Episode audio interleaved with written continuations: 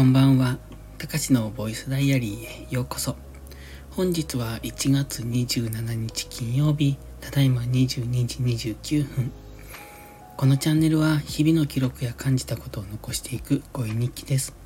お休み前のひととき、癒しの時間に使っていただけると嬉しく思います。いつも思うんですけど、この話し出しって声がうまく出ないんですよね。まあ、部屋があったかいと余計に咳が出たりするんですが、咳はね、だいぶマシですね。でもまだ出るので、うんと、時々こう声が上ずったりしますけども、でも、一時に比べたらだいぶマシになりました。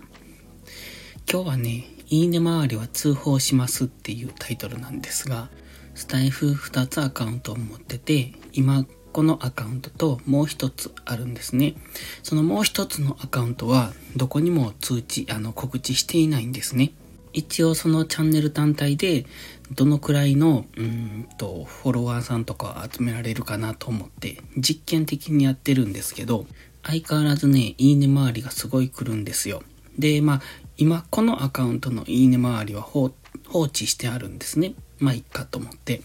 でももう一つのアカウントは純粋にアナリティクスを見たいんですよ。視聴回数とかを見たいなって思ってるので、いいね周りで、あの、視聴もしないのにいいねだけ押していく人って、それで視聴回数が1回とカウントされるので、すごい邪魔なんですよ。その、ちゃんとしたデータを取りたいのになと思って。まあデータというほどの大したものじゃないですが、その、やっぱ見ていきたいんですよね。で、それでいいね回りをされるのがすごく鬱陶しかったので、えっと、レターで、いいね周りは迷惑行為として通報しますっていうのを送ったんですね。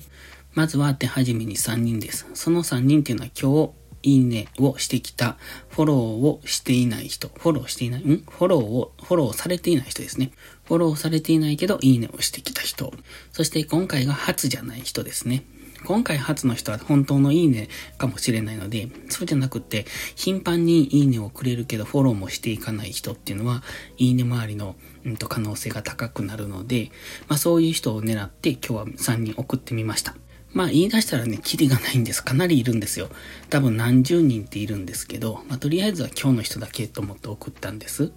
これをまた明日以降も続けていって、まあ、どうなるかですね。今まで散々いいねをしてきたっていうその履歴があるので、で、その人たちでまた新しくしてくる人、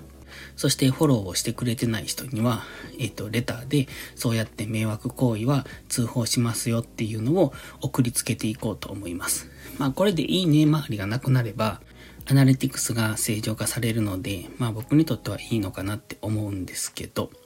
まあでも、まあとりあえずフォローをしていないのであればいいねはしてくるなっていうそういう内容の文章なんですよ。だからフォローをしてくれているのであれば別に構いませんっていうそんな感じなので、まあ3人送ったうちの1人はフォローしてきましたね。で、フォローしてきて、レターも送ってきたんですけど、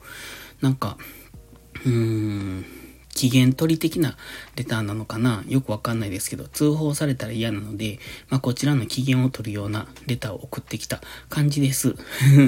しかもレターでコラボしましょうとか言ってくるんですよね。どういう目線で話してきてるのかよくわかんないですけど、まあとりあえず無視ですね。明日からもこの作戦を続けていくことになるんですが、どんな感じになるのかなって。まあフォローが増えれば、それはそれで別に構わないんですけど、まあちゃんと聞いてくれていて、なおかつそれでいいねくれるるならいいけど、そのいいね周りっていうのが本当に不愉快なので、まあそれはやめてほしいなと思うんですよ。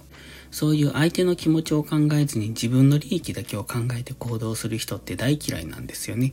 だから、ということで、今回は通報、通報をほのめかしてレターを送ってみましたっていう話でした。今日はね、今日もですけど、朝5時から、うんと起きて朝ルーティンをしてました。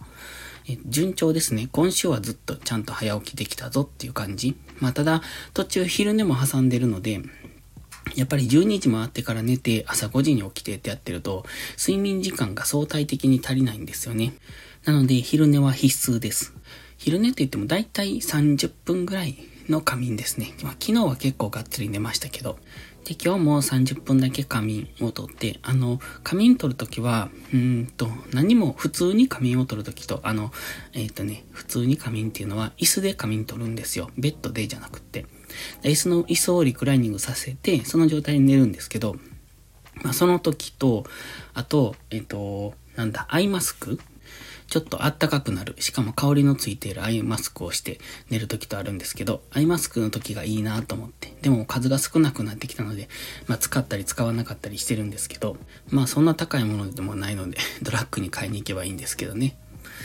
てな感じで、そのアイマスク使って寝る時がとっても気持ちがいい なと思って、個人的にお気に入りです。で、今日もね、まだ雪が、あの、溶ききっていない。だいぶ溶けてきたんですよ。減ってきたんですけど、あの、雪が溶ききらないとまた農作業っていうのができませんので、しばらくはここからずっとフリーの状態が続くかなって。まあ、その間に、うん、フリーな時、こう、時間ができると、なんか、ダラダラしてしまうんですよね。でも、まあ、フリーな時間があるのであればそこで何かしないといけないなって思うので、また明日以降はちょっと午後からの時間の使い方を考えないとなと。今日もそれなりに何かはしてたんです。でもダラダラしてる時間もあったので、やっぱ後から見るとそのダラダラしてる時間っていうのはもったいないなと思うんで、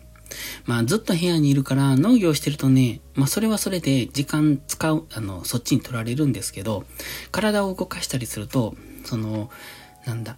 うん、健康、健康っていうのかな？体にはいいですよね。ストレス的にもそうですし。でも農業しないとずっと部屋で、あの、じっとしているので、肩が詰まったり、血行悪くなったりするので、まあ、健康には良くないよなと思いながら、